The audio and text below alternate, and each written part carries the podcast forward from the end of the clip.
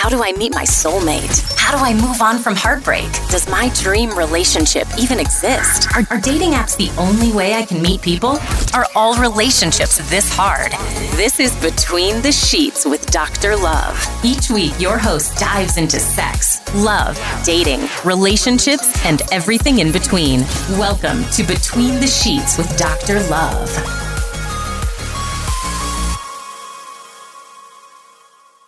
Hey, hey, hey, everyone, it's me, Dr. Love, and welcome to another episode of Between the Sheets with me, Dr. Love.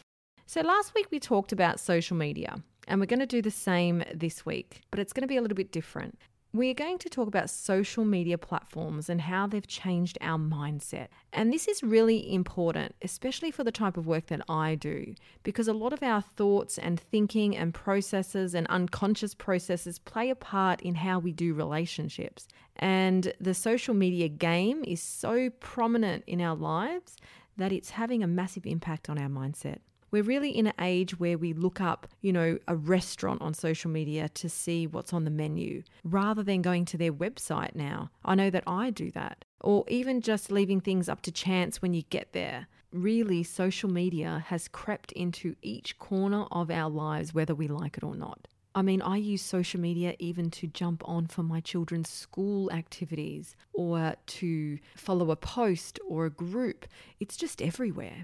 It's not necessarily a bad thing though, because technology has become so advanced that we can connect with friends and family through our apps. I know for me, I've got the 360 Life app and it's helpful for me and my children. But you're probably even listening to this podcast on your smartphone or a social app right now.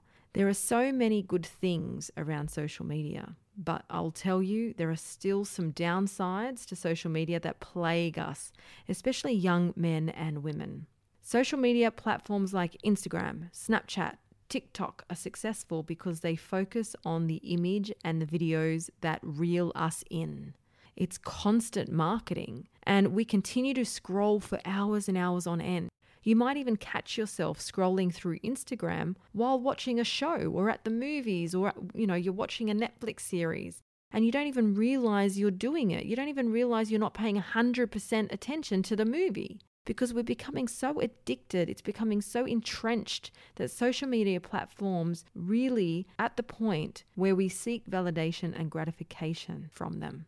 And it's become a place where we feel valued because of the number of followers or likes that we have on a post, rather than who we are as a person. And this scares me. You know, social media really has made us superficial. And whether we like it or not, doesn't matter how grounded we are, there's this element of being superficial. So the people who follow us on social media may not even know us from a bar of soap. But we find so much glory when a total stranger adds a positive comment to our post. Instagram, especially, has become a place where our highlight reel is what's acceptable and nothing else. We see images of women in, you know, perfect lighting. It's almost like they carry this ring light around with them everywhere they go. They just look so perfect all the time. And these filters and the angles, they really are there to make us feel like, you know, we need to feel this way. We need to look this way always. And it's so unrealistic. It's really giving us a false sense of reality. And platforms like Instagram have really enabled this superficial, materialistic side of us in society because from the latest clothing trends to these face altering filters that they've got, these apps have taken us further from who we really are. And in relationships, when I'm doing this every day, it takes so much effort for people to come back down to reality to work out who they are. Social media is flooded by ads that offer things like weight loss lollies or creams for cellulite. You know, they're glorifying certain body types that fit with this universal standard of beauty. And with these in mind, really, it can be really hard for women who may not live up to these beauty standards. You know, to click on these ads and want to be someone that they're not or who, they could never be in order to feel validated and worthy in society is a concern and it's impacting us everywhere in career, in motherhood, in parenthood, in relationships, with our siblings, with our friends. It's becoming so transactional that we're losing the soul of life, the purpose, because it's all about the likes and the following. And when we think about it, we're adults. what's pushed onto social media platforms can be detrimental for our young girls who only see a certain standard of beauty. That is their normal. That's what they're getting every day. So it makes them feel like if they aren't looking a certain way, they're not going to be seen. So, what are they going to do to be seen? If they can't look like that girl, are they going to be a little bit more promiscuous? Are they going to show a bit more of their body? What is it that they need to do to be seen or for people to pay attention to them? In a sense, social media has replaced beauty and lifestyle magazines that did a very similar thing in the 90s and, you know, the early 2000s. But what's interesting is that those magazines didn't come with filters or the ability to alter, you know, features on your face and eye color and hair length. They, you know, may have photoshopped a few things in the magazines, but it wasn't to the extreme what we can get now. You know, these filters on Snapchat you know, that are released to make women's lashes look longer and lips look more amplified. And when you think about it, the lash extension and lip filler industry has had this massive spike in sales and popularity because not only have we seen it through, you know, some of the celebrities that we watch and you know, people like the Kardashians and the reality TV shows, but we are seeing it in these apps. And these apps aren't creating them just out of the blue. They're creating them because they know that this is the culture that's out there and it's speaking to the people that are following and that are on these platforms. So, really, I spend a lot of work with people trying to have them come back to being themselves. And a lot of the time through that journey, they start to come off social media a little bit at a time. And they come off social media because it's not a priority anymore. What is a priority is themselves and the connection with people that they love. So, how do you come back to being yourself? Well, platforms like Instagram can be hard to stay away from, especially when there's these notifications coming up and messages and stories that we really do use as our daily news source. Who turns on the TV anymore? I don't know if it's going to be around for much longer. So, being online has really been able to give us an opportunity to connect in so many ways to people all around the world. And it can have an effect on how we connect with the people that we love, but more importantly, ourselves.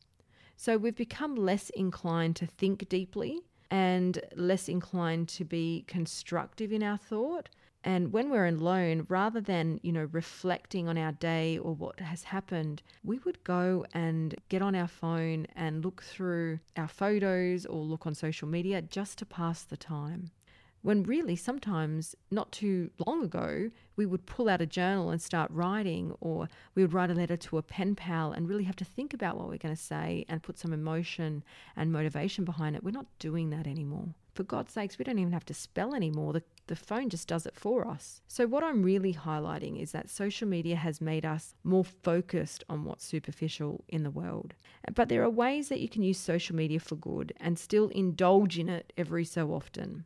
There are things you can put into place that can make you less addicted to your phone and become more connected to yourself once again. And this is going to be really important. Whether you're single, in a relationship, looking for a partner, how can you connect with someone if you can't even connect with yourself? So, the first thing I'm going to tell you to do is dedicate time away. Whether you walk to the bus stop each morning or take the dog for a walk at night, it's a great idea to leave your phone in your pocket and dedicate that walking time away from your screen it's really going to be time to soak up all the nature, you know, all of the environment, take a deep breath, really be present in that activity because that's what's different to being online. When you're online, you're not present. You're future focusing, you're, you're thinking about the past, you're making up dreams, and you're comparing. You're not in the present moment at all. So, when we say stop and smell the roses, I mean it. It will help you listen to your thoughts and your intuition, which is what we're ignoring a lot lately,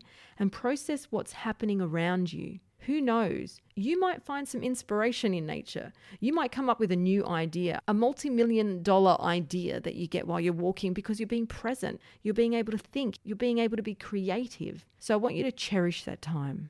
The second thing I want you to do is use the do not disturb mode iPhone users will know that it's a little handy trick, but we don't use it enough. It's time to enable it on our phone. Put it on do not disturb modes. Do it during office hours and do it during night time. The worst thing is seeing your phone light up in the middle of the night and waking you because it's taken you long enough to fall asleep. The last thing you want is to be distracted. And when you see that light turn on, it's like it's pulling you and intriguing you to come and check what's going on or who messaged because we need that immediate gratification. And it's going to get in the way of your sleep pattern and start to disrupt your sleep. And it's going to be very difficult for you to get back to sleep after picking up that phone. So during work hours, this can be super handy because notifications are really designed to keep you coming back to the phone and distracting you. So turn them off and you will start to realize how much work you actually get done. The third one is why don't you change your morning routine? I mean, who else wakes up and rolls over and grabs their phone and checks their social media accounts even before getting out of bed? I know I have been victim to this behavior. And it's not a great habit to have because what happens is that because we can get stuck in bed for longer than we need to, or even longer than we like. And we'll be stuck looking at the phone screen first thing in the morning and just scrolling and scrolling. Not to mention, it's not good for our mental health, but it's also not good for our eyes to look at our phone first thing in the morning. So make a conscious decision to open up your windows or your blinds before opening up your phone. And that way, you'll get this natural sunlight to wake you up rather than a synthetic phone light, and you can start your day not attached to a device. I know it sounds foreign, but give it a go.